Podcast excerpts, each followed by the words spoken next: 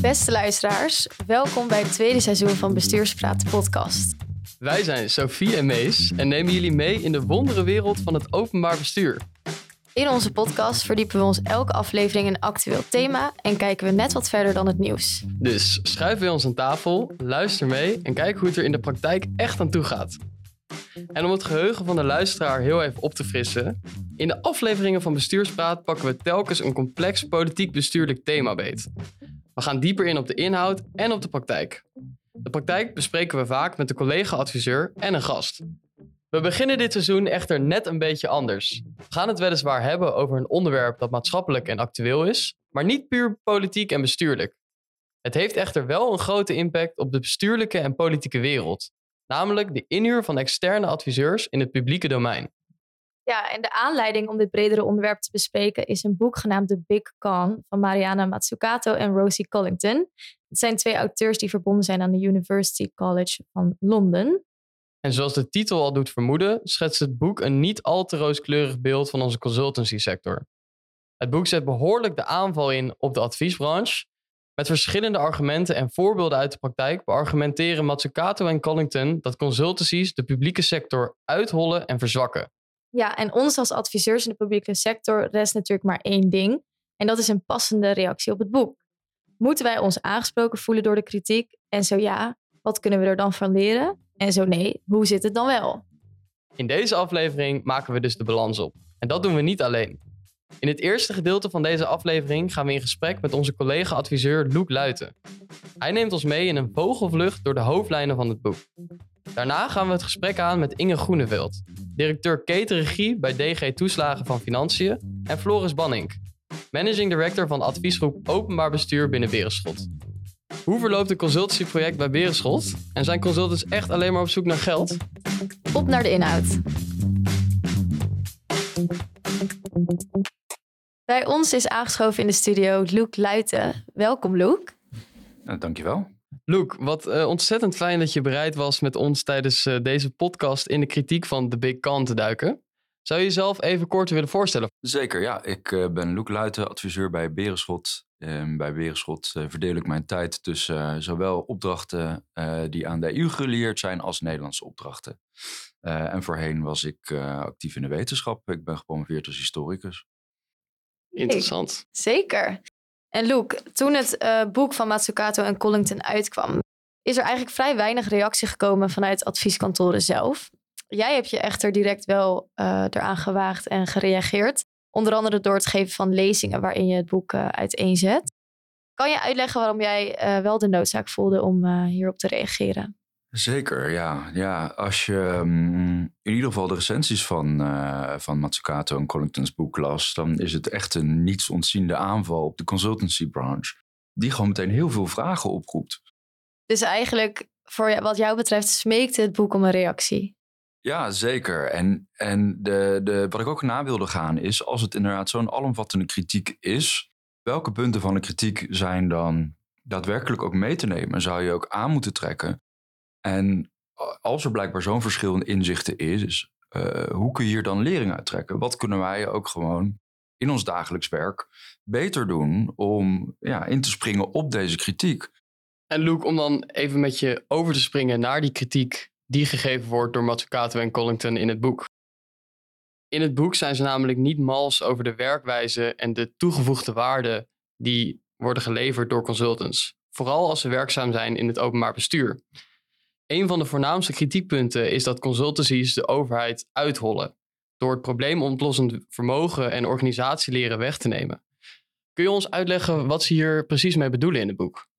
Ja, dus de theorie is door kerntaken bij externe bureaus uit te besteden, die vervolgens ook leren hoe dat, uh, de uitvoering van deze taken en alle problemen die daarmee op de weg uh, wegkomen, hoe die in elkaar steken, dat, dat, dat lerende vermogen in feite in, ja, inherent uh, intern binnen, binnen kantoren eigenlijk blijft. En dat ze dat maar mondjesmaat in de vorm van een rapportages richting de overheid terugbrengen. Dus door, uh, door niet langer zelf meer te doen, um, leer je ook niet. En wordt de leercyclus die je door het doen en soms ook tegen mislukkingen aanlopen, uh, of zien wat wel werkt, uh, doorbroken en juist in handen van uh, advieskantoren geplaatst. En in hoeverre vind jij die kritiek terecht? Kunnen wij daar iets van meenemen of in ons dagelijks werk als consultants?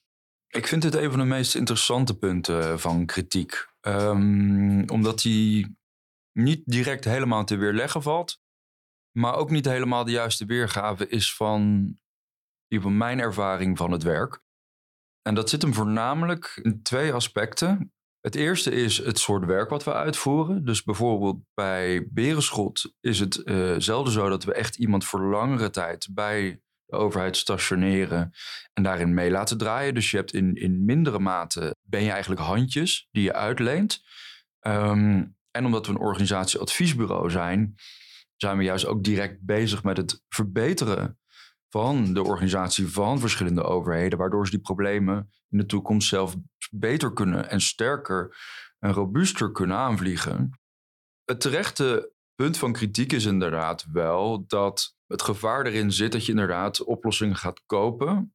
En dat, op, uh, dat inderdaad ook geld wordt uitgegeven aan externe adviesbureaus, waarvoor ook intern um, formatie had kunnen, kunnen worden gemaakt. Zodat je ook ja, intern en met je eigen mensen dat probleemoplossend vermogen op, op niveau houdt. Uh, en daarvoor moeten ook inderdaad de medewerkers van overheden zelf uh, uh, aan de slag zijn. Dus je bedoelt eigenlijk een wat duurzamer karakter van eenzelfde soort interventie? Er moet altijd in ieder geval vanuit de overheid, en dat is een punt van kritiek misschien ook richting de overheid, de overweging worden gemaakt. Kunnen wij dit zelf in huis of kunnen we dit kunnen we dit beter uitbesteden aan een externe partij, omdat we bijvoorbeeld een blik van buiten naar binnen nodig hebben. Um, dus dat is een afweging die bij de overheid zelf moet worden gemaakt, maar die ook als adviesbureau, als je een opdracht ziet, um, ook moet meewegen. Is dit iets wat eigenlijk in principe een overheid zelf zou moeten kunnen? Dan kun je je afvragen of je daar moet, uh, daarop moet inschrijven. Ja, dus eigenlijk zeg je aan de ene kant terechte kritiek, en er zit zeker een kern van waarheid in. En aan de andere kant niet onoverkombaar, omdat er dus ook methodes zijn om dat probleemoplossend vermogen op het moment dat je een adviestraject aangaat, kan overdragen aan de klant. En dat ze hier ook daadwerkelijk lering uithalen. Matsukato en Collington geven ook aan dat adviseurs vooral goed zouden zijn in het wijsmaken van overheden dat ze bepaalde kennis, expertise uh, in huis hebben. En uh, niet zozeer altijd uh, die desbetreffende kennis en expertise ook daadwerkelijk kunnen overdragen. Hoe zie jij dat, die, dat uh, argument? Um, het is een interessante, maar het, het, het, um, het, één, het, het hangt weer helemaal af van uh, je interpretatie van tevoren. Dat adviseurs een soort gesjeeste, geslepen halve autoverkopers zijn. Uh, en dat ja, bij de overheid zelf niet daadwerkelijk uh, enorm goed opgeleide, uh, kritisch denkende, kundige mensen werken die echt wel in staat zijn om mhm. daar dwars doorheen te prikken door dat soort verkooppraatjes. Ja, maar er mag logischerwijs verwacht worden van overheden dat ze bepaalde criteria hebben en ook goed kijken naar wie, met wie ze in zee gaan en of diegene daadwerkelijk kan leveren waar ze naar op zoek zijn. En mijn ervaring, van, uh, mijn ervaring met overheden in Nederland is dat het geen spekkopers zijn. Die zijn echt, uh, die willen het meeste ook daadwerkelijk uit, um, uit hun opdracht te halen, omdat het natuurlijk ook publiek geld is aan het eind van de dag. Um, en die zijn goed in staat om ook inhoudelijk um, te bepalen of of inderdaad een kwaliteit van werk wordt geleverd. Luke, in het boek worden uh, vooral Engelse en Amerikaanse consultancymarkten onder de loep genomen, uh, waarbij veel internationale kantoren als voorbeeld worden aangehaald. Wat is volgens jou het verschil uh, of eventuele overeenkomsten tussen Berenschot en de consultancymarkt zoals die in het boek wordt geschetst? Ik denk dat een verschil voor Berenschot het hem ook zit dat wij bijvoorbeeld niet een accountancy tak hebben. En daardoor ook niet bijvoorbeeld aan twee kanten zowel de accountancy-rol als de adviseursrol vervullen, die ook uh, elkaar kunnen bijten en die in het verleden ook tot grote schandalen heeft geleid, met name bij de grote kantoren. Ik denk dat een andere belangrijke is dat we in Nederland echt accepteren dat de overheid zelf een grote rol vervult. We hebben een grote en ondanks de problematiek die natuurlijk speelt in het land, toch ook wel erg functionele en goed werkende overheid. En hoewel inderdaad veel is uitbesteed aan de markt ehm, sinds de jaren tachtig, is het overheidsapparaat nog substantieel, van hoge kwaliteit, is ook nog steeds een werkgever waar afgestudeerden graag voor willen werken, komen dus ook niet tekort aan kwaliteit wat, wat werknemers betreft. En hoeven niet dezelfde mate van concurrentie aan te gaan voor studenten van topuniversiteiten, die bijvoorbeeld wel in de anglo-saxische wereld speelt.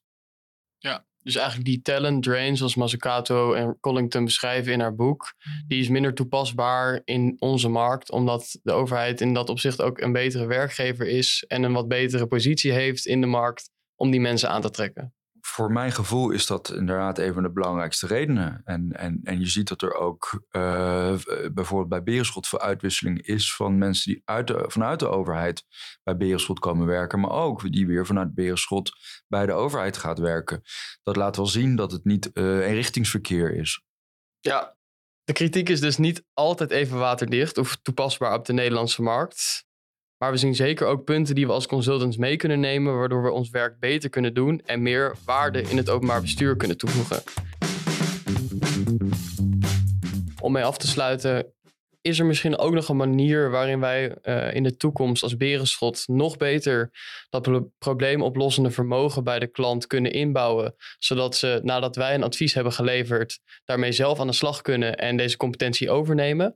En hoe zouden we dat kunnen inrichten?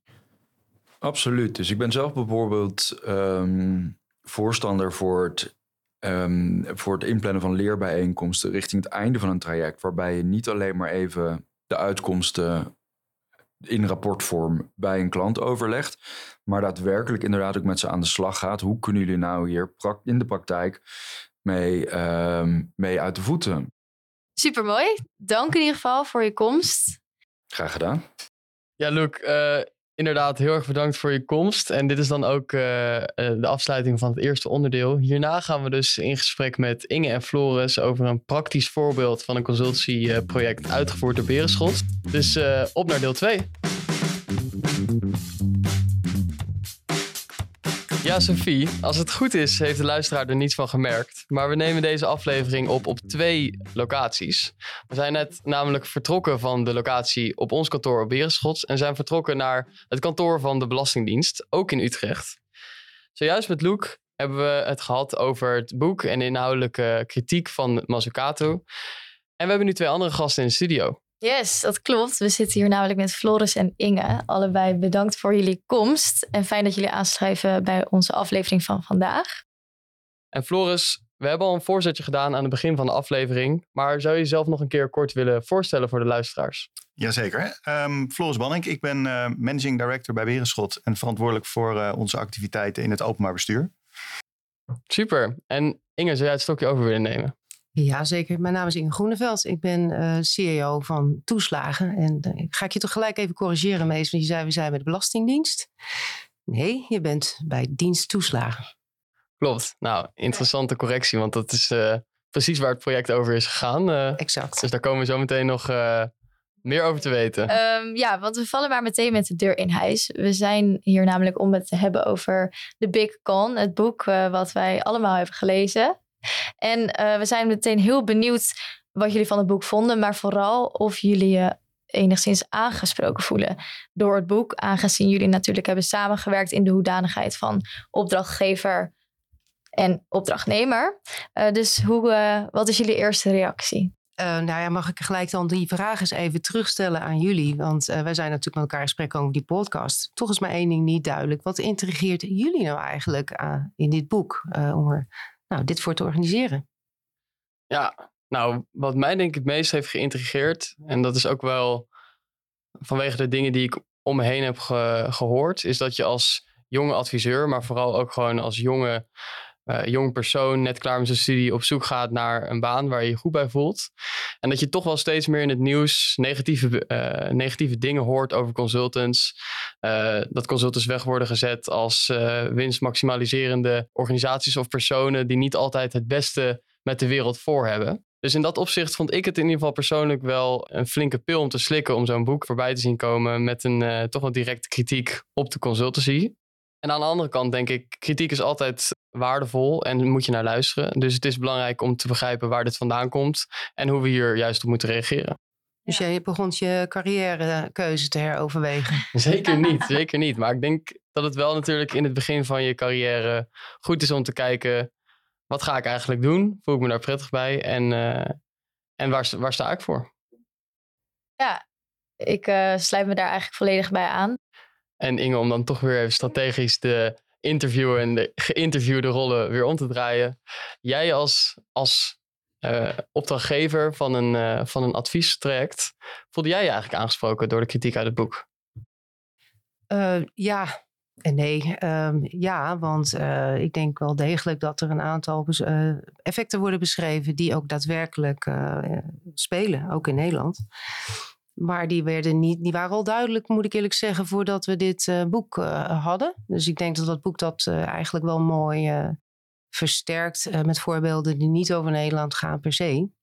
En Floris, vanuit jouw rol als de opdrachtnemer in dit geval, kan jij je vinden bij dat punt van Inge?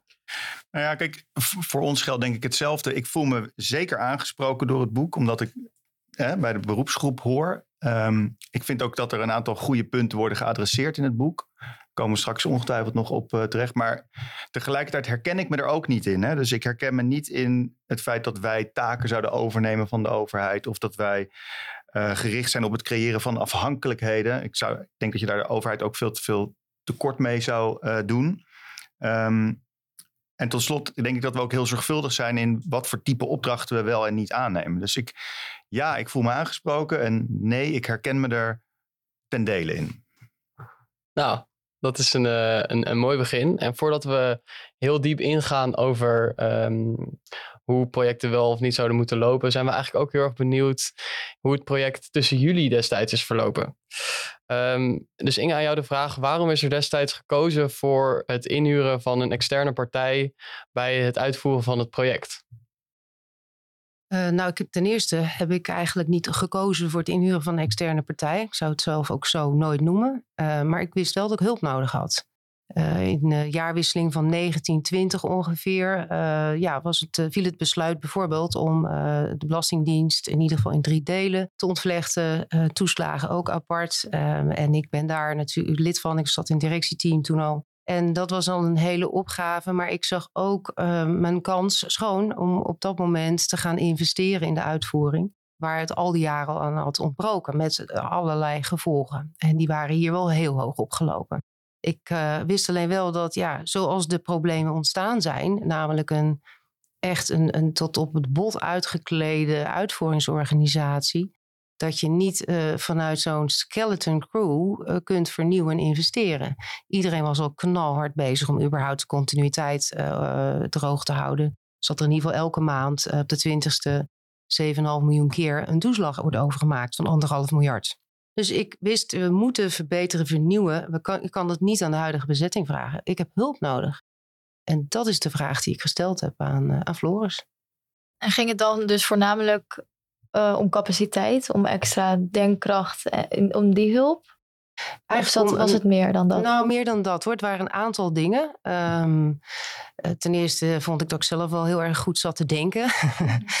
maar uh, daar voelde ik me wel een beetje alleen in. Hè? Want ook daarin, ja, gezien alle drukte, had ik gewoon net iets te weinig mensen omheen om mee te sparren. En dan denk ik dat het heel goed is om je echt wel uh, gewoon uh, te omringen met mensen die uh, ook ideeën en kennis en kunde van, van elders meebrengen, met wie je dat kan, kan, kan aanscherpen. Dat was een deel van de vraag. We hadden ook organiserend vermogen nodig. Dus capaciteit om, om dingen gewoon op te zetten, te regelen. Programmamanagement, projectmanagement. Ja, dat, dat doe je ook niet in grote getalen. Er hoeft niet ineens een, een blik opengetrokken te worden. Dat bouw je ook op met één persoon. En nou, kijken wat je verder nodig hebt en al pratend verder. En zo doe je dat. En dat is natuurlijk waar wij als uh, consultancybureau zijn ingestapt, Floris, om dit uh, project op te pakken. Kun je voor de luisteraars thuis uh, kort vertellen hoe dit project is verlopen?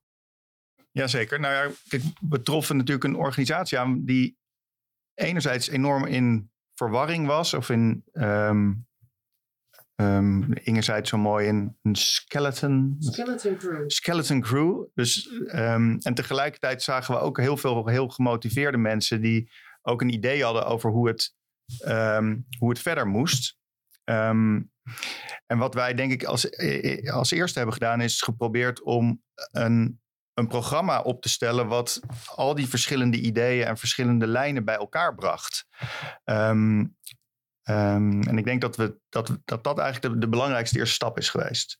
Um, en vervolgens vanuit dat programmaplan zijn we gaan werken aan nou ja, al die verschillende projectlijnen en programmalijnen die, uh, die daaronder zaten. Dus dat ging over ontvlechting, vernieuwing, dienstverlening, en um, hebben bijvoorbeeld ook een leiderschapsprogramma opgezet. En, en dat zijn eigenlijk de, de lijnen, de inhoudelijke lijnen die we hebben uitgewerkt. En om dan een, een, koppeling te maken met het boek The Big Con van Mazzucato en Collington.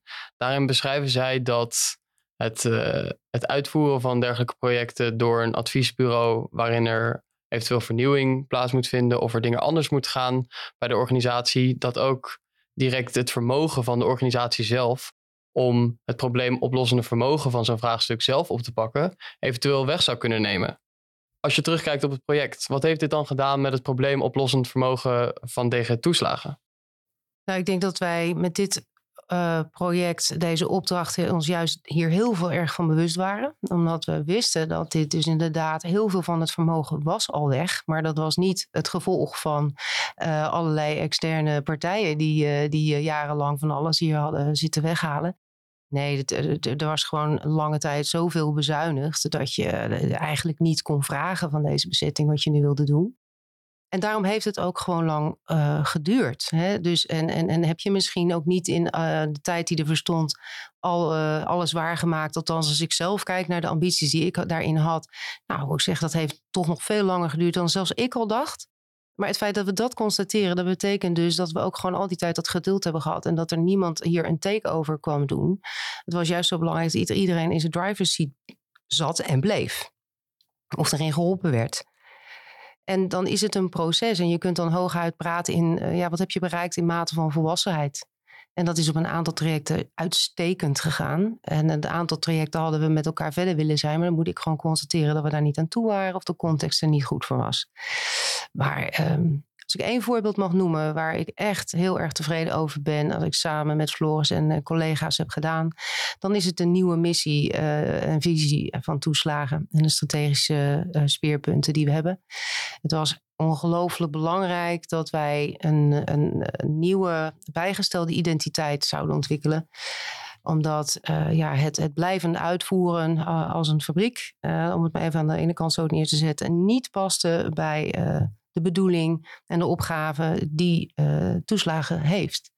En dat is niet een, uh, een trajectje geweest van goh, ga even een paar workshops organiseren. En uh, flappen vol en dan komt een rapportje. Nee, helemaal niet. Alles is trouwens wel gebeurd wat ik net zei. maar wel over een jaar, ja, die natuurlijk flappen en sessies. Maar veel belangrijker, um, ik herinner mij uh, een ronde die ik zelf gemaakt heb uh, langs uh, een heel uitgebreid stakeholdersveld met opdrachtgevers, met ombudsman, you name it. altijd wel begeleid, voorbereid, samen met Floris en collega's. Niet alleen in de vragen, maar ook in de vastleggingen en welke punten nemen we mee. En, en iteraties die we in hebben gehad. Het hele eh, DG-directieteam uh, meegenomen. Net zolang totdat we dachten: oké, en nou zijn we er. Dat, dat is een heel erg belangrijk resultaat geweest, dat uh, ook het fundament was voor heel veel van de vervolgontwikkelingen. Dus als ik jou zo hoor, Inge, was er in dit geval um, veel aandacht voor dat organisatie leren en het samen doen. En niet enkel het ontvangen van een kant-en-klare oplossing, al was dat waarschijnlijk niet eens een optie. Floris, ik ben wel benieuwd. Was, was daar vanaf het begin dat Berenschot uh, Inge ging ondersteunen, was daar vanaf het begin aandacht voor? Of bleek het gaandeweg dat dit zo belangrijk was in dit traject? Ja, kijk, consultancy wordt ook vaak om, over één kam geschoren. Hè? Dus je ziet ook in het boek dat er ja, detachering en IT-ondersteuning en alles wordt maar onder externe inhuur en onder consultancy geschaard. Hè? Dus ik denk dat het ook te maken heeft met wat is het type ehm, dienstverlening dat je biedt. En het type werk wat wij leveren, heeft heel weinig te maken met het overnemen van taken. Maar dat gaat veel meer over het met een klant samen een verandering teweeg brengen of iets te realiseren. En dat kan je eigenlijk alleen maar doen als je dat ook samen doet.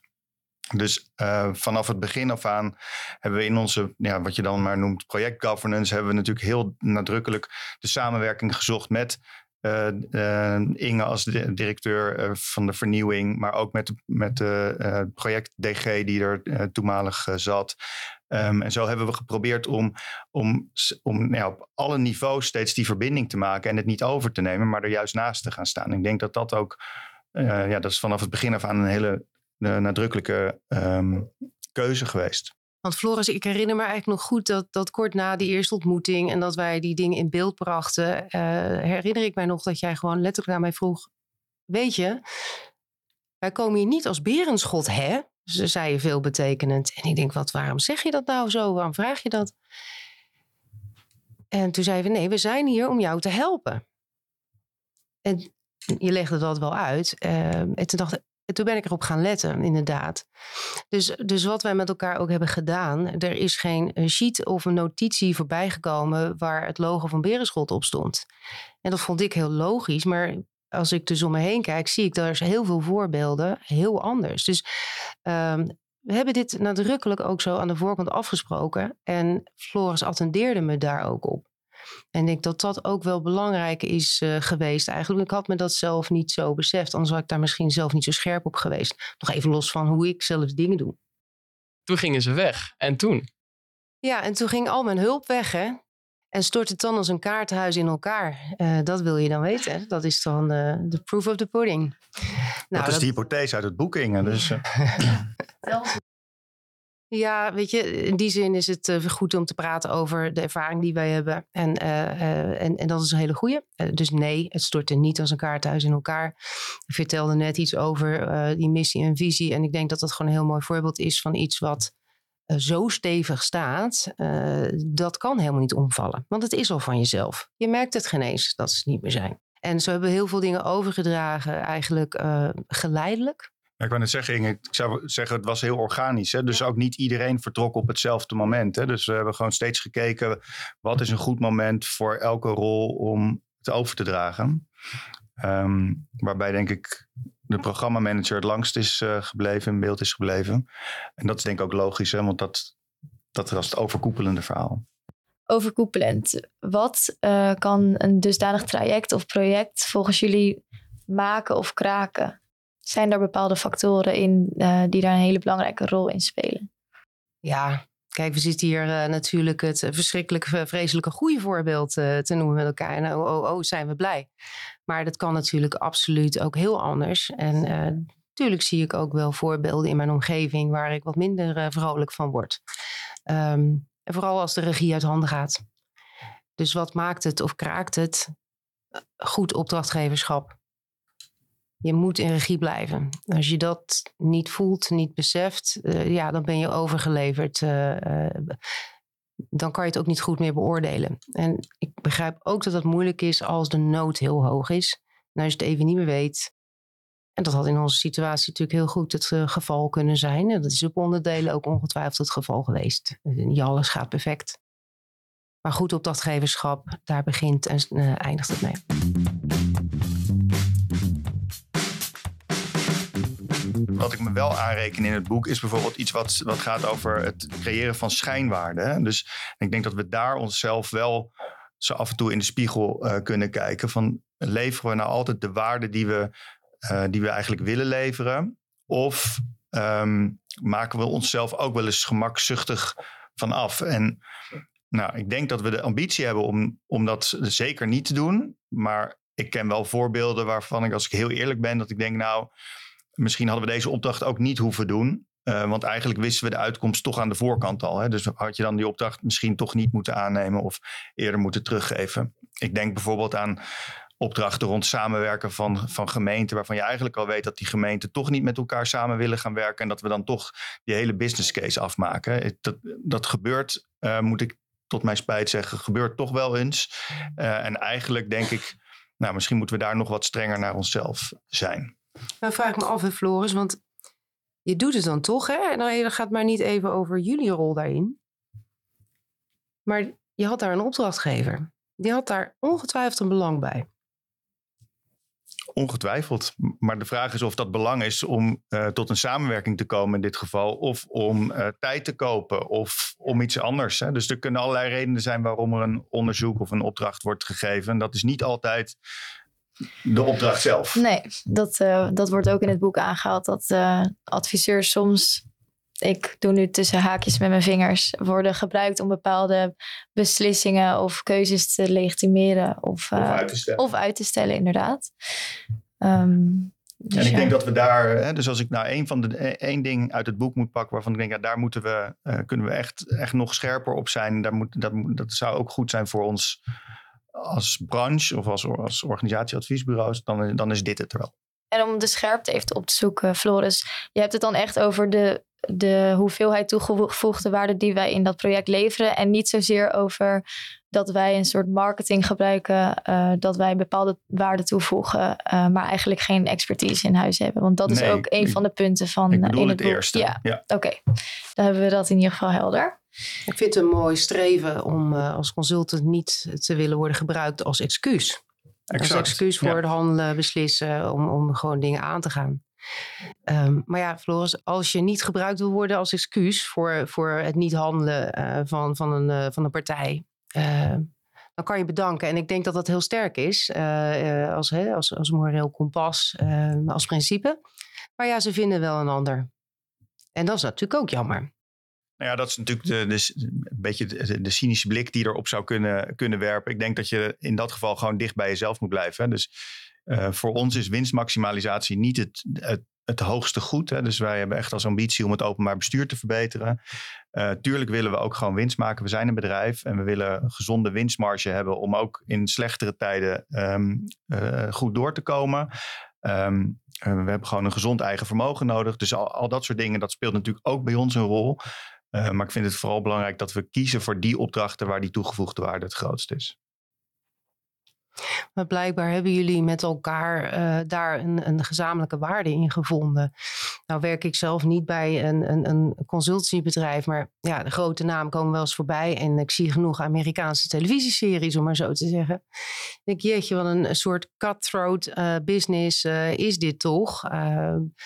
Ja, stap je daar nou in eh, als een kikker in, in een eh, pan met water die aan de kook gebracht wordt, heel langzaam, zodat je het niet door hebt? Of hè, hoe kom je daar nog uh, uit? Spring je er nog op tijd uit? Nou ja, dus ik denk dat dat ook te maken heeft met de manier waarop je je bedrijf aanstuurt. En uh, een van de dingen die wij niet hebben, in tegenstelling tot veel andere bureaus, is dat wij geen partners hebben en ook geen aandeelhouders. In die zin we hebben onze aandelen in een stichting uh, zitten. Dus wij zijn wat je dan noemt steward-owned. En dat betekent dat we dus ook andere keuzes kunnen maken. En nogmaals, we zijn een bedrijf en we maken, we maken winst. Um, en, uh, en, we willen gezond uh, eigen vermogen hebben, et cetera. Dus dat, dat geldt allemaal voor ons ook. Um, maar aandeelhouderswaarde en winstmaximalisatie is niet het grootste goed. Het, het hoofdtopic is dus niet zeg maar de 10 achter de komma, de yield en de rendementen en dat soort dingen. Precies. Mm. En Inge, daarop aansluitend, vond jij als je terugkijkt dat de kosten of de prijs die je hebt betaald voor het project aan Berenschot, vond je dat die in uh, verhouding stonden met de waarde die is toegevoegd of de resultaten die zijn opgeleverd aan het einde? Of is het zoals het, uh, het algehele gezegde, consultants verdienen tonnen met geld en, uh, en het is niet altijd wat je ervan verwacht? Nou, ik denk zo'n optelsom uh, uh, had niet zo heel veel zin om te maken. Ten eerste heb ik niet alleen uh, de hulp van Berenschot gekregen, maar zocht ik die ook actief ook van andere partijen. Dat was trouwens wel bewust, omdat ik daarin niet inderdaad een, een afhankelijkheid van één partij wilde hebben. Dat was dus ook mijn keuze. En ik heb er dus ook nooit een optelsom gemaakt van wat ga ik nou naar één specifiek Giro-nummer over maken, omdat dat de weging niet was. Het was gewoon echt uh, een job eh, de, kundigheid die je daar specifiek bij zoekt, de timing die je daarvoor wil lopen. En op een gegeven moment is het genoeg. En je kiest dus voor de tijd en de termijn en, en is het tarief ma- marktconform. Punt. En daar zat niet heel veel verschil in. Ja, misschien toch even mezen. Dus kijk, ehm, wat vaak wordt verwacht, verward zijn eh, zeg maar dat uurtarieven ook de salarissen zijn. Maar dat zijn natuurlijk twee totaal verschillende dingen. Dus uurtarieven, eh, dat zijn all-in prijzen waarin ook ja, gewoon ons eigen overhead zit, ons eigen pand, onze eigen ondersteuning, et cetera. Ehm, eh, en uiteraard zitten daar ook de, de, de salarissen in van de adviseur zelf. Maar dat is niet één op één hetzelfde, verre van. Ehm, want als ik het vergelijk met, ehm, ehm, nou, met als ik sollicitanten krijg, bijvoorbeeld vanuit het Rijk, eh, in hogere schalen, ja, die krijg ik eigenlijk in ons salarishuis überhaupt er niet eh in ge- ge- ge- gepast. Qua arbeidsvoorwaarden eh, liggen de overheid en, ehm, en in ieder geval ons type eh consultancybedrijf, en daar zijn er veel meer van, helemaal niet zo ver uit elkaar. En is het soms zelfs veel gunstiger om bij de overheid te werken. Dus dat je tonnen met geld eh, verdient, zoals jij net volgens mij in je introotje zei. ehm, helaas was het maar zo'n feest. Nou, Mees, moeten we misschien toch onze carrière nog eens heroverwegen. Misschien wel. Misschien Blijkbaar wel. eh, betaal ik beter zoals ik hoor. Nou, Inge, zoek je nog mensen? Ja. Altijd. En met, die, eh, en met die mythe ontrafeld komen we alweer aan het einde van dit interview. Floris en Inge, ik wil jullie ontzettend bedanken voor jullie deelname aan de podcast en de openheid waarmee jullie over jullie project hebben gesproken. Dit was voor ons ontzettend leerzaam en interessant en ik hoop voor jullie ook. Ja, en dit was niet alleen het einde van dit gesprek, maar ook van deze aflevering. Maar niet getreurd natuurlijk. Deze aflevering is pas de eerste van een reeks van vele. We zijn alweer druk bezig met het voorbereiden van de volgende aflevering. Dus stay tuned en tot de volgende keer.